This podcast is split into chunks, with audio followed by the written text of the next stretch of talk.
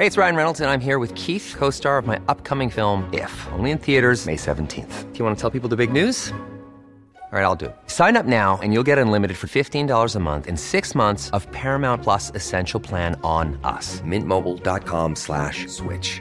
Upfront payment of $45 equivalent to $15 per month. Unlimited over 40 gigabytes per month. Face lower speeds. Videos at 480p. Active Mint customers by 531.24 get six months of Paramount Plus Essential Plan. Auto renews after six months. Offer ends May 31st, 2024. Separate Paramount Plus registration required. Terms and conditions apply if rated PG. A lot can happen in the next three years. Like a chatbot may be your new best friend. But what won't change? Needing health insurance. United Healthcare Tri Term Medical Plans are available for these changing times. Underwritten by Golden Rule Insurance Company, they offer budget friendly, flexible coverage for people who are in between jobs or missed open enrollment. The plans last nearly three years in some states, with access to a nationwide network of doctors and hospitals. So, for whatever tomorrow brings, United Healthcare Tri Term Medical Plans may be for you. Learn more at uh1.com. There's never been a faster or easier way to start your weight loss journey than with PlushCare. PlushCare accepts most insurance plans and gives you online access to board-certified physicians who can prescribe FDA-approved weight loss medications like Wigovi and Zepbound for those who qualify. Take charge of your health and speak with a board-certified physician about a weight loss plan that's right for you. Get started today at plushcare.com slash weight loss. That's plushcare.com slash weight loss. plushcare.com slash weight loss. Ciao, benvenuti o bentornati a Cambio di piano. Nei miei piani iniziali, quelli proprio candidi che vengono fuori quando hai un'idea, io volevo caricare l'episodio del podcast ogni lunedì. Oggi non è lunedì, oggi è mercoledì e che cosa è andato storto? In realtà niente, è che non avevo idee. Ebbene sì, è una cosa che mi capita piuttosto frequentemente quando ho un'idea nuova, parto subito carica dicendo ok, avrò mille cose di cui parlare, questo, quello, quell'altro.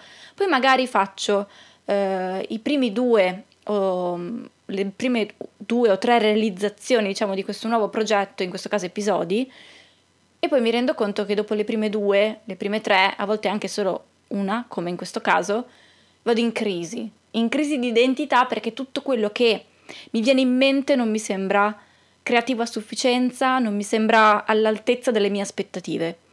Aspettative che chiaramente mi sono autoimposta. Quindi già ero partita con idee che non mi piacevano per l'episodio di questa settimana, ma oltre a quello, io lunedì mi sono messa lì a registrarlo e l'ho registrato. Il problema è che non mi piaceva come episodio, non è rimasto nelle bozze e non è mai andato da nessuna parte perché non lo so, mi sembrava di parlare del nulla cosmico, nonostante comunque ci avessi messo tempo e passione in quello che stavo dicendo, e niente, non mi soddisfaceva e quindi mi sono presa un attimo, ho aspettato un giorno, ho riascoltato l'episodio ieri, martedì, continuava a non piacermi, allora mi sono detta ok, facciamo così, domani, cioè oggi, registro un nuovo episodio con più calma, senza grandi aspettative e vediamo come va. E poi scelgo quale dei due eh, mettere online. Se state sentendo questo messaggio è stato l'episodio, cioè la registrazione che ho fatto mercoledì stesso. Ebbene sì, lunedì quando mi sono messa lì a registrare l'episodio, a parte che facevo molta fatica a parlare, ero proprio impastata dei miei stessi pensieri, ma poi in generale è stato un periodo, una settimana molto caotica. Nel senso non che siano successe tante cose, ma i miei pensieri erano molto caotici, per cui riuscivo anche veramente poco a, come posso dire, a mettere il 100% di me stessa in quello che facevo, perché mi perdevo. Ero come quei bambini che non riescono a stare concentrati nei, eh, sui compiti e a ogni minimo rumore, a ogni minima cosa che si muove si perdono. Ecco, ero uguale, Stessa, stesso livello di attenzione. Anche oggi si sente, faccio un po' fatica proprio a stare concentrata. Non lo so bene il motivo, però sono giorni un po' così, per cui in realtà questa cosa mi ha dato poi lo spunto e l'idea della puntata di oggi, ovvero il, gli obiettivi, i, i, goal che ci mettiamo, eh, che ci prefissiamo e il come portarli poi a compimento, no? proprio di recente ho finito di seguire un eh, corso di crescita personale che mi è piaciuto molto e che mi ha confermato tante cose che avevo già letto in libri ascoltato in podcast e quant'altro. Ma la cosa che mi è piaciuta di più è proprio vedere come, in prospettiva, vedere come a volte i nostri stessi obiettivi sono fatti per essere fallimentari, nel senso non che l'obiettivo in sé non sia raggiungibile, attenzione, perché tutti gli obiettivi sono raggiungibili, ma è la modalità con la quale noi cerchiamo di raggiungere questi obiettivi che è assolutamente fallimentare dal giorno 1 probabilmente. Cioè, cerco di spiegarmi un po' meglio. Se il mio obiettivo è eh, diventare eh, multimilionario nell'arco di una settimana, e il mio attuale conto in banca è zero, è abbastanza mm, normale che questo piano fallirà. E il bello è che, secondo me, la nostra testa. Fa in modo di pianificare questi obiettivi proprio perché in qualche modo fallire è più confortevole che non veramente riuscirci, anche perché il riuscire a completare un obiettivo richiede spesso e volentieri tanta pazienza e tanta fatica e tanta dedizione. Quindi se io mi, mi metto in testa che tra una settimana e mezzo voglio essere multimiliardaria o multimilionaria, che cosa ho detto prima, insomma, avere un milione di euro in conto nel, in banca e attualmente è zero e magari non ho un lavoro, magari o comunque non ho un'entrata sufficiente da poter raggiungere questo obiettivo nell'arco di una settimana e mezzo, una volta che arriverà la data fatidica nella quale doveva succedere questa cosa, mi dirò ecco, vedi, lo sapevo che non, che non ce l'avrei mai fatta. E poi magari comincerò tutti quei discorsi di cui parlavamo anche l'altra volta, che magari ti dici che sei una fallita, che non combini mai niente di buono, che è chiaro che sono tutti delusi da te perché tu stessa deludi te stessa, sempre, sempre, giorno dopo giorno, ecco. E quindi veramente la chiave di lettura che ho avuto anche grazie a questo corso di crescita personale è stato riprogrammare i propri obiettivi a piccoli step, applicare delle, delle strategie con un senso in modo da poi raggiungere il mio obiettivo. Ecco, perché il problema è che tantissime volte i nostri meravigliosi obiettivi che ci prefissiamo a inizio anno, a gennaio tendenzialmente, o a settembre se sono risultati accademici, sono sempre più o meno gli stessi, ovvero allenarsi con regolarità, mangiare bene, magari dedicarsi del tempo per se stessi o perlomeno tempo di maggiore qualità, quindi magari concedersi di andare fuori a cena, di andare al cinema, eh, leggere di più, mangiare meno schifezze, sono sempre tendenzialmente gli stessi o perlomeno ognuno di noi ha uno o due di questi obiettivi, diciamo standard che ogni anno vengono riproposti e che ogni anno falliscono. Ma perché falliscono? Anche perché in realtà non sono così, mm, come posso dire, mm, ci sono obiettivi più difficili da raggiungere che non quelli che vi ho appena elencato. Eppure partiamo secondo me già subito con eh, il pensiero sbagliato, con la pianificazione sbagliata. Dal vogliamo allenarci con regolarità, che è assolutamente fattibile, non è che partiamo dicendo ok, magari mi alleno due volte a settimana, poi se riesco passo tre e se riesco passo quattro, però iniziamo con due e poi vediamo come va. No, spesso iniziamo già subito mettendo nella settimana eh, in cui torniamo a lavoro, diciamo la prima effettiva di gennaio che è dopo la Befana, in cui inseriamo nella nostra agenda quattro giorni a settimana ci alleniamo e andiamo in palestra.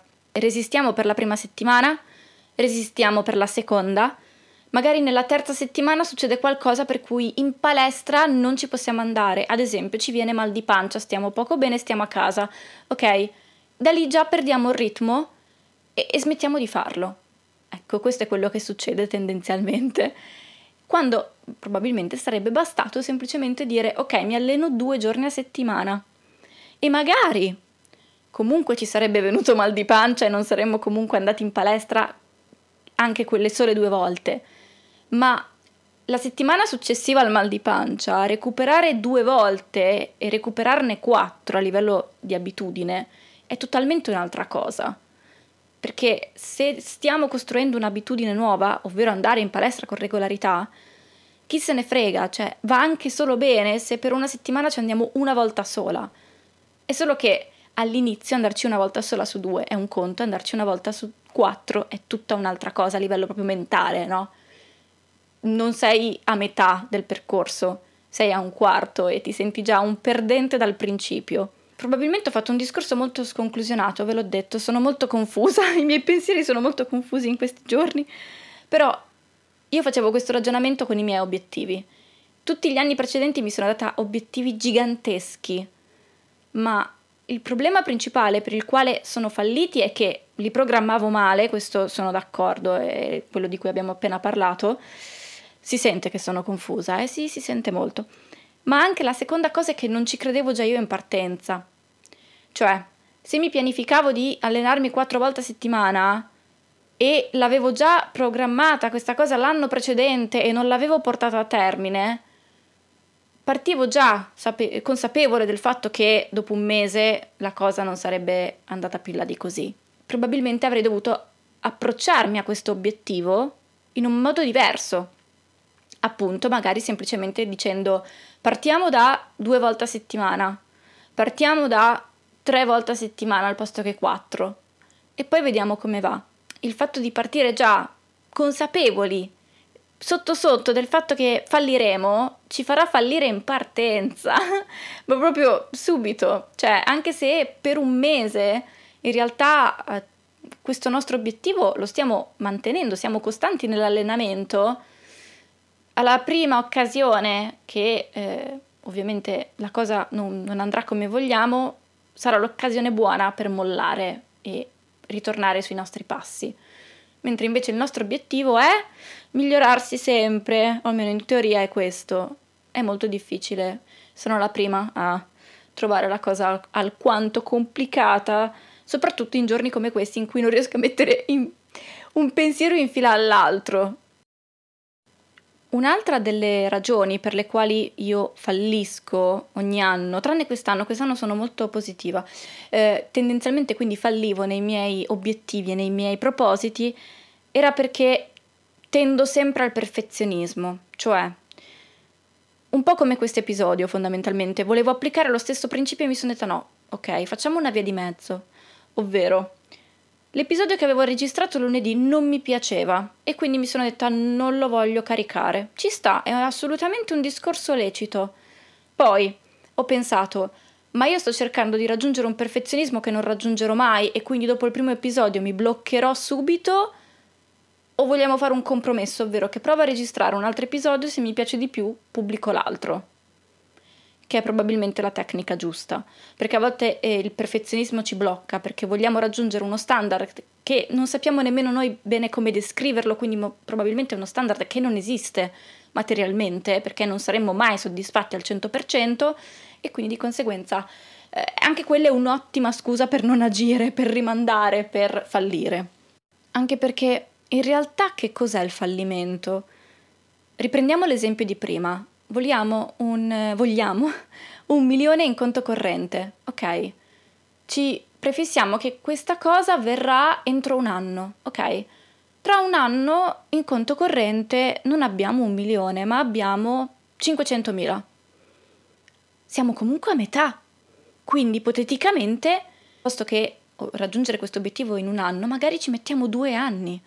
Però quanto è bello poter dire dopo due anni ho un milione in conto corrente, ok? Ce l'ho fatta, ma non solo per una questione di, di soldi e magari dello status simbolo che ne, ne, possono derivare, no, anche solo per il fatto che ce l'abbiamo fatta, ci abbiamo messo il doppio del tempo che pensavamo di poterci mettere, ma comunque ce l'abbiamo fatta. Mentre invece, secondo me, spesso e volentieri io, almeno come persona, eh, o almeno la persona che ero, non lo so perché magari adesso ne sono più consapevole, dopo il primo anno in cui ho raggiunto solo 500.000, mi dico, ah cavolo però, eh, questo è un enorme fallimento.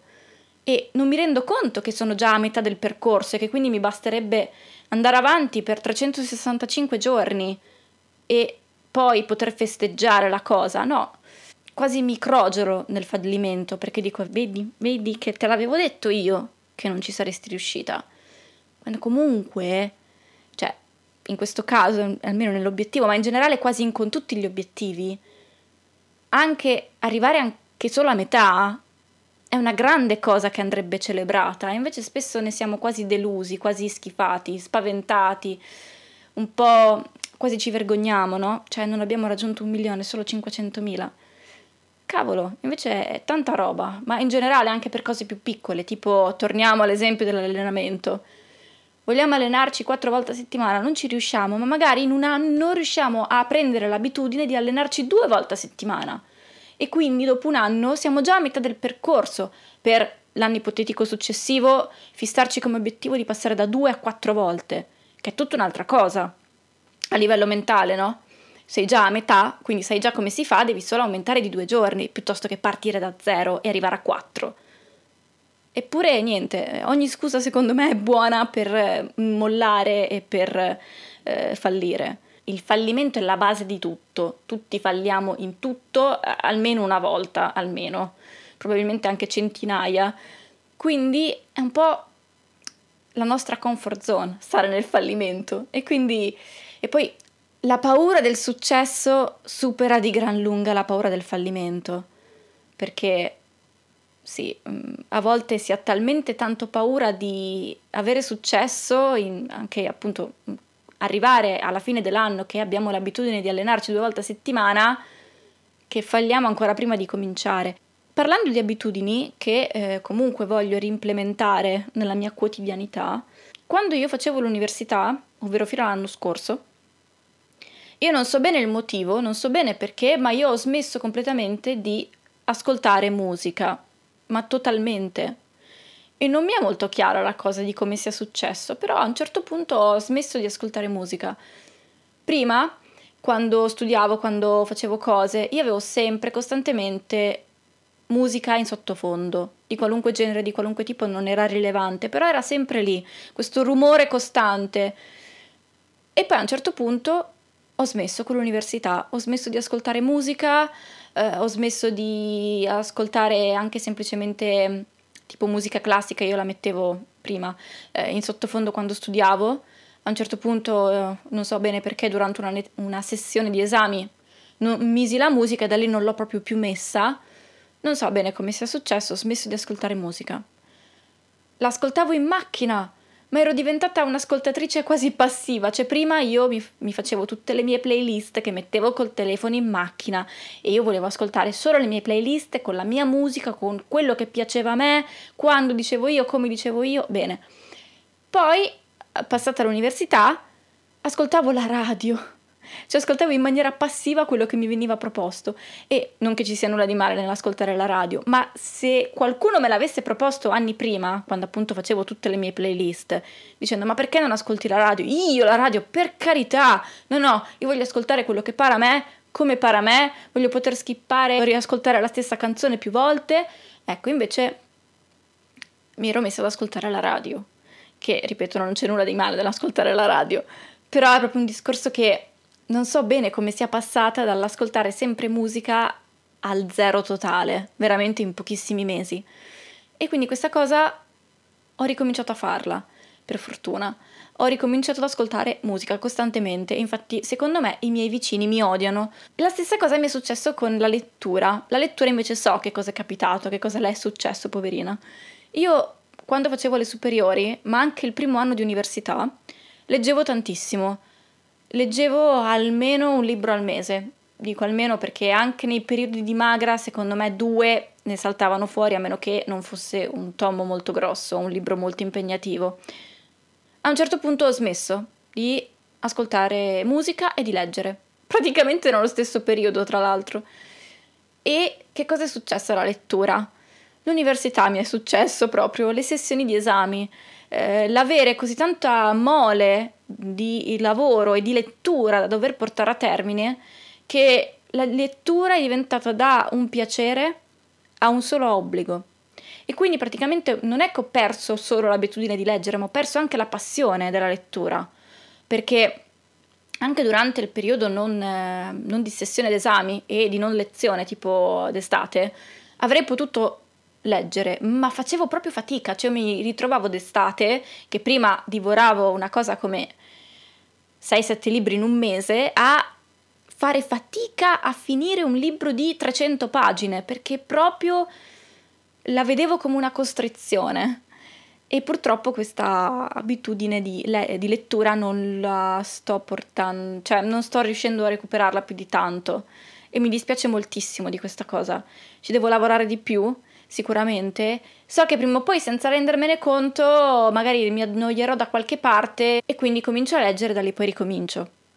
Però al momento attuale la vivo ancora come una costrizione il dover leggere, faccio proprio fatica. È come se il mio cervello dicesse no, basta, cioè io non voglio più leggere nient'altro e quindi è un peccato, è un peccato. E ripeto, il primo anno di università comunque leggevo, leggevo nel tragitto tra casa e università, facevo la pendolare in treno all'epoca e quindi insomma riuscivo a leggere abbastanza durante il tragitto. Poi a un certo punto quando ho cambiato università ho cominciato a fare uno switch di pensiero che da un punto di vista pratico era utile, da un altro punto di vista non proprio. Io mi, prima mi portavo dietro sempre un libro da leggere, un libro di lettura personale per piacere personale, perché magari il professore mancava, tardava, oppure dovevo andare da qualche parte, c'era fila, insomma me lo portavo dietro, così in caso di vuoto potevo leggere. Quando ho cambiato università e non ho più avuto il lasso di tempo in treno che dedicavo alla lettura, ho proprio smesso di portarmi dietro i miei libri che leggevo per piacere personale, ma mi portavo dietro solo i libri dell'università, di studio. Quindi al posto che leggere qualcosa che mi piaceva a me nei periodi, nei buchi, diciamo, leggevo quello che avrei poi dovuto studiare. E io avevo fatto questo ragionamento pensando così mi metto avanti idea geniale, peccato che proprio da lì proprio abbia, è stato quello a farmi completamente smettere di leggere, perché prima appunto nei buchi, nei vuoti, nei viaggi, negli spostamenti, nei mezzi pubblici, ancora riuscivo a portare abbastanza in parallelo la lettura per piacere. Quando invece ho smesso di portarmi dietro i miei libri, ma solo quelli dell'università, la lettura è diventata così, proprio in toto, lettura d'obbligo, lettura che per forza dovevo fare e di conseguenza sono arrivata a un punto in cui odiavo leggere, ma dovevo farlo perché mi serviva per il tale esame. Quindi tornassi indietro mi continuerei a portare dietro il libro per lettura di piacere personale e magari in questa situazione mi ci troverai lo stesso.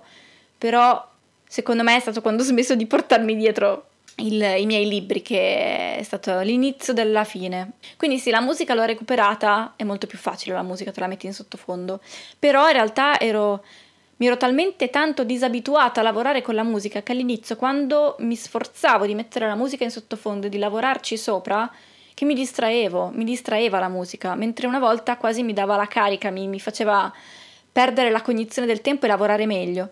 Quindi è stato un po' faticoso all'inizio, però leggere è tutta un'altra faccenda, è molto più complesso dal mio punto di vista, per cui ci vorrà molto più tempo per tornare a come ero prima, ovvero a una decina di libri all'anno. Però anche lì, ogni anno io mi dico, da quando mi sono accorta di questo blocco del lettore gigantesco, ogni anno mi dico, ok, facciamo che da quest'anno leggo un libro al mese. Però passare da zero libri, o comunque solo libri d'obbligo per l'università, a 12 libri in un anno, il passo forse è troppo lungo per la gamba mm, e quindi devo rivedere questi numeri.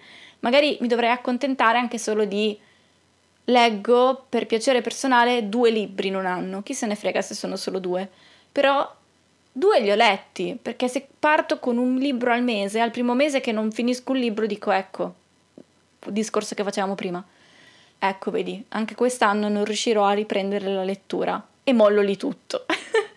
Quindi sì, ripartire dalle basi e accontentarsi dei piccoli step che si fanno. Secondo me è anche molto importante questo. Vanno bene i grandi obiettivi, vanno bene i, proprio i desideri più grandi che abbiamo e che lottiamo tutti i giorni per raggiungerli, vanno benissimo, sono il motore che tiene oliata la macchina, no? È quello che ci fa alzare veramente al mattino secondo me. Però dobbiamo essere contenti di tutto il resto. Non avremo un milione in conto corrente, ma ne abbiamo 500.000. Non ci alleneremo quattro volte a settimana, ma due. Non riusciremo a leggere un libro al mese? Vabbè, quest'anno ne ho letti solo due, però due li ho letti. L'anno prima non avevo fatto neanche quelli, quindi a me sembra comunque un passo da gigante. Ecco, vedere le cose più in prospettiva. Anche perché col senno di poi siamo tutti bravi, quindi magari guardiamo i nostri obiettivi di 5 anni fa e diciamo, eh, però quella volta lì ero riuscita ad allenarmi due volte a settimana per 365 giorni. Ma perché mi sono comunque sentito una fallita e ho mollato tutto, così l'anno dopo non mi sono allenata per un anno intero e ricominciare da capo è stato ancora più faticoso. Questo è il discorso che mi è nato quando sono andata in crisi per la, la registrazione dell'episodio di questa settimana. E quindi questo è quello che ne è uscito. Io eh, spero che si sia capito un po' il concetto, no? E, e che non vi abbia troppo confuso le idee con i miei pensieri confusi. Ecco. Perciò come, come, sta andando il mio anno a livello di pianificazione? Potrebbe andare meglio, certo, si può sempre fare di più, si può sempre fare meglio, ma come ho detto prima bisogna anche saper godere dei piccoli obiettivi, dei piccoli traguardi e anche solo nella costanza, cioè nel momento in cui fai magari meno di quello che ti eri prefissato, ma comunque sei costante in quel meno, ma sei costante, hai vinto. Secondo me lì è la chiave di tutto. Appunto il riuscire ad allenarsi quattro volte a settimana, ma due, e tu dici solo due? Sì, ma quelle due l'ho fatto.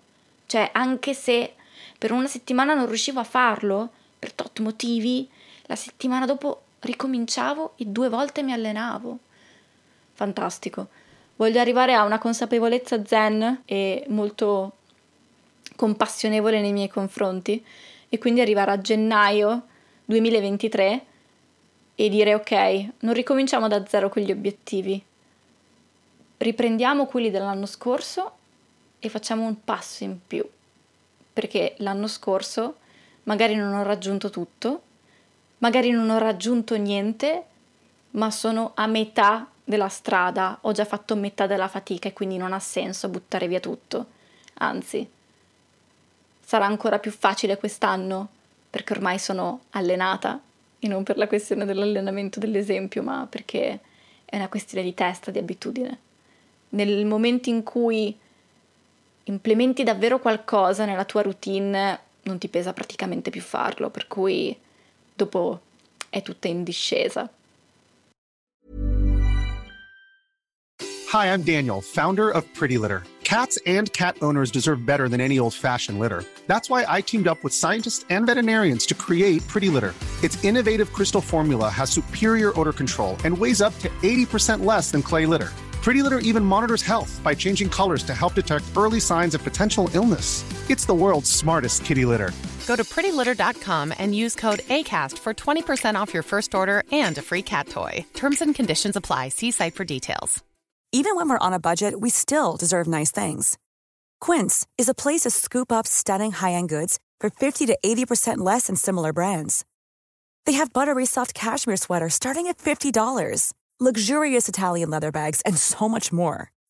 Plus, Quince only works with factories that use safe, ethical, and responsible manufacturing. Get the high-end goods you'll love without the high price tag with Quince.